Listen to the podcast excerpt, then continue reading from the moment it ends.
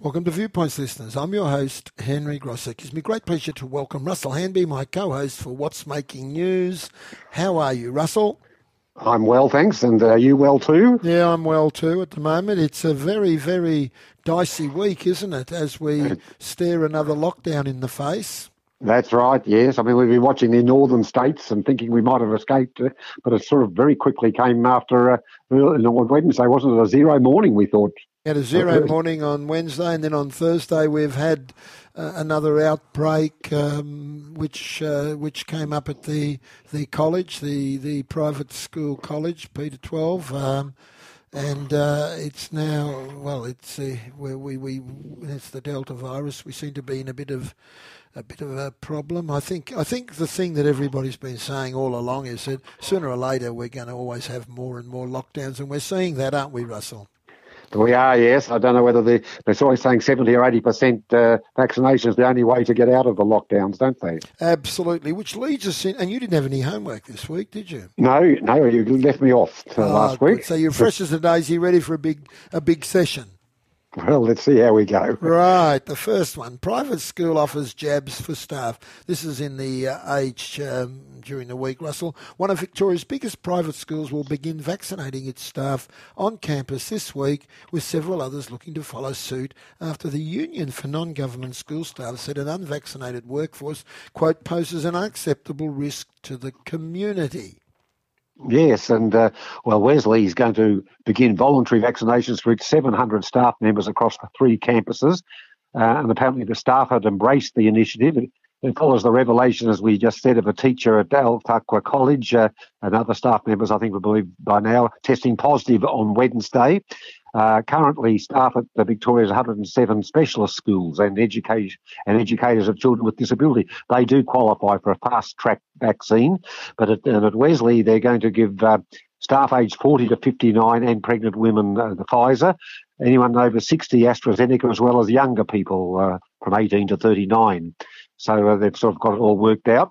Other private schools, Bacchus Marsh Grammar and Trinity College, they were involved with outbreaks uh, a week ago, and St Leonard's would like to provide the vaccine as well. And uh, the Australian Principals Federation said that on-site vaccinations would be ideal for all schools. Uh, you'd probably go along with that if you could, uh, would you? Yeah, well, um, yes. What intrigues me, Russell, about this is the disparity and the difference between the systems. Um, how does Wesley have the capacity to promise its 700 staff vaccination, and yet the state government can't do that because they say they haven't got a supply. Now, I know there's more than 700 teachers and staff in government schools, but I don't think it does anything for morale or the optics to have a whole school system in our state and then different rules being, for whatever reason, applied to the different sectors. It um, it uh, it's not good, I think, in terms of engendering uh, trust across those sectors that you know we're all regarded equally and our health That's is right. regarded equally. I, I do that does, from my my perspective, beg a belief. It does, yes. Well, um, uh, apparently, according to the Age, the, the, school Wesley was approached with free leftover COVID 19 vaccines by an unnamed vaccine provider that apparently administers the school's annual flu shots and owns and operates GP clinics. So it looks like it's a private provider has approached the school and said, "Do you want them?" You know. Well, see again, and whatever the whatever the devil in the detail is, Russell, it creates that optic view of our privilege. Now they're one of the highest fee paying schools in the state. What it looks like, and it's not a good look, is that if you work in the private system as a teacher, you've got privileged access to an important uh, drug, uh, vaccine, I should say, um, that if you're in the state system, there's limited access to. Now, uh, we've always had this debate on lots of levels about the difference between the public and private system, and I, I I work in the public system, but I do think it should be a level playing field for everyone. yeah, well, you think so, particularly you know when it's a health uh, effect, and this pandemic's affecting everybody, all, all colours, uh, creeds, and everything, isn't it? Yeah, and and, and, and, and the Delta variant is different to the Kappa variant. This has changed the, the landscape. Last year, when the Kappa one was around, it was fairly well um, believed that children were less likely to get it and less likely, therefore, to spread it. Um, and there was there was there was it was a, it was a fairly sound argument up to a point. Of course, we felt that we were essential workers, but then everybody does. Um, but this year with the Delta variant, which younger people are far more prone to catching. Schools, schools, honestly, they are hothouses with kids in classrooms for hours on end, and the young ones don't wear masks. Um, and if you've got a whole lot of people in a closed environment, not social distancing, even with masks for hours on end, um, that's got to increase the risk of spreading it. That's right. And, and, we... and, the staff and the students, I know there's other things to do with whether students can be vaccinated, and that's got to do with the safety of it. But certainly, why can't all staff just be provided with a vaccine? Well, it makes sense, particularly if they the first thing they scream about in lockdowns is, "Oh, get the kids back to school. Make sure they're the priority," and and then yes. they don't. Uh, and then you think, well, and, uh, and of course, this year in particular, we found that schools are becoming often the start of the uh, uh new pandemic uh, it's, it's, outbursts. Yeah, it's it's more so than it has been last year. That's the case, and of course, if a teacher catches it, or a student catches it, but we're talking here about inoculating teachers, that side of it, well, then the whole school gets closed down and they're not, they're back to remote learning at home anyway. I mean, from that, that angle, there's no value in it. But, you know, the earlier point, you know, um, fair enough. I, I believe my Premier. If he says there's not enough doses around, I believe him. But the fact is, how then can private schools have some sort of access. Ac- access yeah, to uh, so-called surplus of supply. Yeah, yeah, they've got surpluses for them, and we've got deficiencies for us. And, and, and as I said, there may well be really good reasons for that. But by God, it's a bad look. That's it is, isn't it? Yeah. Anyway, I don't want to. I don't want to keep no. ranting on about it, Russell. have, you, have you got any teachers who are a bit uh, scared? Not scared, but uh, wary of. You know, they must be a bit uh, at the back of their mind every time they go to school these days. Yeah. Look, look. It's. I'm not. I'm not telling tales out of out of school here, Russell. Um, but teachers as a as a cohort predominantly are very anxious about coming to work unvaccinated. Now, there are, like across the population, some staff at, I'd say, most schools who have reservations about being vaccinated. Now, that's their right to be hesitant about it, but there's a lot of others who would like to be vaccinated and can't. and right. Yeah, and that's uh, and as they as as all our leaders say, and I believe all our leaders, the sooner we get to eighty percent vaccination, that's all based on medical advice. The sooner we get to that, the sooner we can all breathe a little easier, and we won't have to do so much remote learning or lockdowns or whatever. And um, uh, of course, there's other issues involved in that too, isn't there? We could go on and on. But it is interesting that some private schools have um, been able to procure vaccines for all their staff or as many as they want, and um, the state system's not able to do so. No, I think uh, it's not the issue that uh, the, the, staff being offered. I think everyone wants to. Every, all schools would like that uh, almost privilege, wouldn't the they? Option, to, to yeah. The option, yeah. The option that if you want it, you can have it. Um, moving on, Russell, we don't want to be bogged down in that, even though it's a very, very important issue. On a different note, Yes, uh, coup de grace. Uh, this is from the Herald Sun. Uh, they make up interesting headlines, these sub editors, don't it's they? It's a ripper, that one. Coup de grace. Yeah, yeah coup de grace. Uh, the upstart sprinter who famously stared across at the great Usain, Usain Bolt at the Rio Olympics finally gets his gold medal. And that's Canadian Andre de Grasse. Yeah, he won the 200 metre gold the other day, and uh, his rival, American sprinter Erriyon Knighton, was left in the fourth place. In, in fact, uh, he uh, came up from the lane six and he crossed over and he won in six, in 19.62 seconds. So he could be arguably uh, the next Usain Bolt, couldn't he? Yes, and uh, he's been there himself. It's not your turn yet, mate, to the 17 year old wonder kid who faded to finish fourth. And um, and Andre de Grasse, I like their language. He smoked a hot field in the 200 metre final at the Tokyo Games the other night. Um, yes, he had to wait his turn when the sun was shining on Usain Bolt in that event all those years ago, and uh, I'm sure that 17 year old will learn a lot from this event, and uh, presumably his time will come too, Russell. Yes, and I suppose you've been watching what you can of the Olympics, uh, have you? Yeah, I've been checking in when I can, and it's uh, it's always an amazing event, and I, and, I, and it's come I, at the uh, right time for a bit of a um, an outlet for everyone. Yeah, and, and, look, you've got to give credit. I mean, I was very sceptical about whether it could or would go ahead, and uh, and it's certainly met those challenges logistically in a way that's certainly given me, and I think a lot of other people, a welcome distraction from, you know, the woes and the worries and the fears of the pandemic that are still um, hovering all around us, if not if not catching up with us as it appears to be doing across our country. We take a short break, Russ. Can you hold the line? Yes, certainly. Welcome back to Viewpoints, listeners. I'm your host, Henry Grosek, and I'm in a discussion on what's making news with co-host Russell Hanby. Welcome back, Russ. Thanks, Henry. Where'd you go on the break? Oh, I just sat around here, looked through my papers. It wasn't. Didn't get time to do much. We don't have a long break, do we?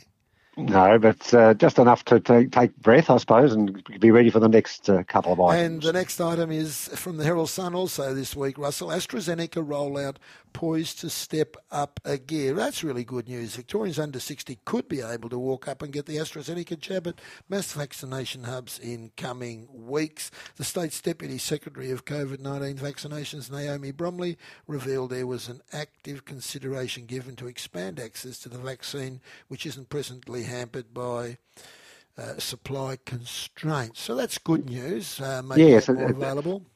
That's right, and I think uh, people are becoming more, and the health advice is for the people with, when they see their GP to check. Younger people are encouraged now to have AstraZeneca rather than wait, uh, and uh, that's been the advice in New South Wales as well. Uh, meanwhile, there are 60,000 Pfizer appointments uh, to be made at state-run vaccine uh, centres in the coming month, so they'll be trotting that out as well. They're also likely to give uh, drive-through sites, pop-up clinics, and uh, more of the access. I think that's been the problem. People have found they can't get an appointment too quickly sometimes, and the current wait time between Pfizer shots has gone a bit longer to four to six weeks. That's to make sure there's a good supply of for first vaccinations of Pfizer, isn't it? Yes, yes. Um, of course, AstraZeneca, and it, we don't rehash ground. It's um, its take up has really suffered by some conflicting and confusing and um, alarming advice received over the last few months. It's really damaged the reputation um, of AstraZeneca, and yet AstraZeneca is still much better than being unvaccinated, isn't it? Or waiting right. for Pfizer, which we yeah. we had more of. Well, I heard both Pfizer and AstraZeneca give you high 90% uh, that you won't go to hospital or won't become ill if you get it. So, uh, they're both very uh, good at that. Efficacious is the word of the day, isn't it? That's that? right. And from some, some research that came out of, I think, um, Israel on the, the, the efficaciousness, there you go, So that's a mouthful of a word, and sometimes we avoid those because it's easy to muck them up. The efficaciousness of AstraZeneca against uh, with with the Delta variant, according to that body of research, is actually um, stronger than um, Pfizer, which muddies the waters on you know the desirability or otherwise of waiting for Pfizer versus AstraZeneca. There's a, a lot of issues in that debate that yes. uh, run counter to each other, some of them. Yeah, and you hear different things each day, don't you? I did hear one story that perhaps when we get the boosters, which we may need, you know, once a year, it may be part of a cocktail for the flu vac. So you just get one for both, sort of thing, you know. Uh, it's amazing what they can come up with. Yes, of course. Let's just worry about one thing at a time. So let's, let's, let's get eighty percent of the population. yeah, that's amazing. What's that old saying? Uh, aim for the stars and land on the moon. Don't fall short or shoot past while I'm mixing up my metaphors. Um, yeah. Moving on, Russell. By the way, the first time I heard the word efficacious was there's a song in the '60s with it in. Do you, know what it is? The efficacious. word efficacious. What the? Yeah. Um, ex- Lily, Lily, Lily the Pink. Lily the remember? Pink. Yeah, remember that's I the song that has the epi- song. Yeah. Lily the Pink. It's got the, some. What about ointment. that extra alec? What is that one? That one comes from. Oh, supercalifragilistic. Supercalifragilisticexpialidocious. That's another one of those words, although that's not really a word. No. Supercalifragilisticexpialidocious. That's right, from you, Mary Poppins. Could, now, there you go. Can you spell it? But I'm not going to give you this homework. It'd be too easy. Just look it up. But it's a, it's a ripper of a word to, sp- to spell off the top of your head, isn't it? I couldn't yeah, do it. Could you do it? No, no, I haven't got a pen to even try. So you'd, you'd like to hope it was completely and utterly phonetic. Yes. Because the Australian, super, super the English language yes. is not phonetic entirely, which um, which opens up other debates, uh, doesn't it, on how we should teach English? Mm, it is, uh, yeah. A, a, a, language that breaks as many rules on its on its structure and uh, the way we speak it uh, as to as as any language, and uh, then it's not easy to teach a language like that, is it? No, and I imagine English would be one of the hardest languages. You know, we've talked about this before, the different oh, pronunciations, yes, all the OUGH pronunciations and stuff. We've done yes. that, haven't we? Yeah. Oh, we've done that one, yes. And uh, I think sometimes, look, we'd love to have everybody 100% literate as quickly as possible, but um, the debate about whether we're doing it as well as we can, I think sometimes gets mired into the political debate of the whole language versus um, the phonetic approach. And in my opinion, and it's the wrong argument. It's that we don't do, we haven't done the whole language approach as well as we could. And there's a role for both, actually. But that's another argument for another day, isn't it, Russell? One we've been, yeah, that's right. We, have indulged we, ourselves in. We better get on with our last item. Yeah, your here. last item, which from is your item. Yeah, redress win for stolen generation from the age. Survivors of the stolen generation in the Northern Territory and ACT will get up to $75,000 each for the suffering inflicted on them by forcibly removing them from their families after the federal government reversed its opposition to a compensation scheme. And uh, it's a centrepiece of the government's uh, new $1.1 billion Closing the Gap implementation plan. And the Minister for Indigenous Australians, uh, Ken Wyatt, uh, said that the $378.6 million fund would run for four years from next March. Uh, it's open to Aboriginal and Torres Islanders who were taken by government, church, or welfare groups, and it's for their living survivors or the living survivors who were removed as children from their families, and includes a one-off payment to recognise the harm of forced uh, remand. Uh, so um, it follows a two decades. Uh, they did bring out a bringing them home report, and nothing much happened. Uh, it recommended compensation. Individually, many of the states have done a bit of this, but the Commonwealth government has held out until now, and they're actually responsible for paying compensation to people in the Northern Territory and, and ACT. And other uh, initiatives are to try to raise life expectancy, improve education outcomes, and uh, preserve at-risk languages of those uh, people. Mm, it's a, it's a good move, and the Arrernte and Gurindji woman, Pat Turner, lead convener of the Coalition of Peaks, said, uh, quote, the Prime Minister is beginning to overturn some significant legacy issues and some chronic underfunding of vital services for our peoples.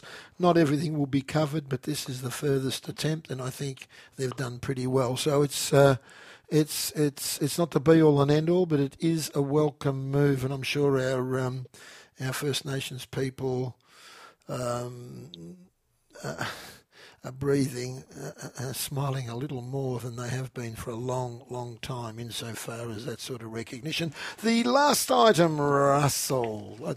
The odd spot, yes.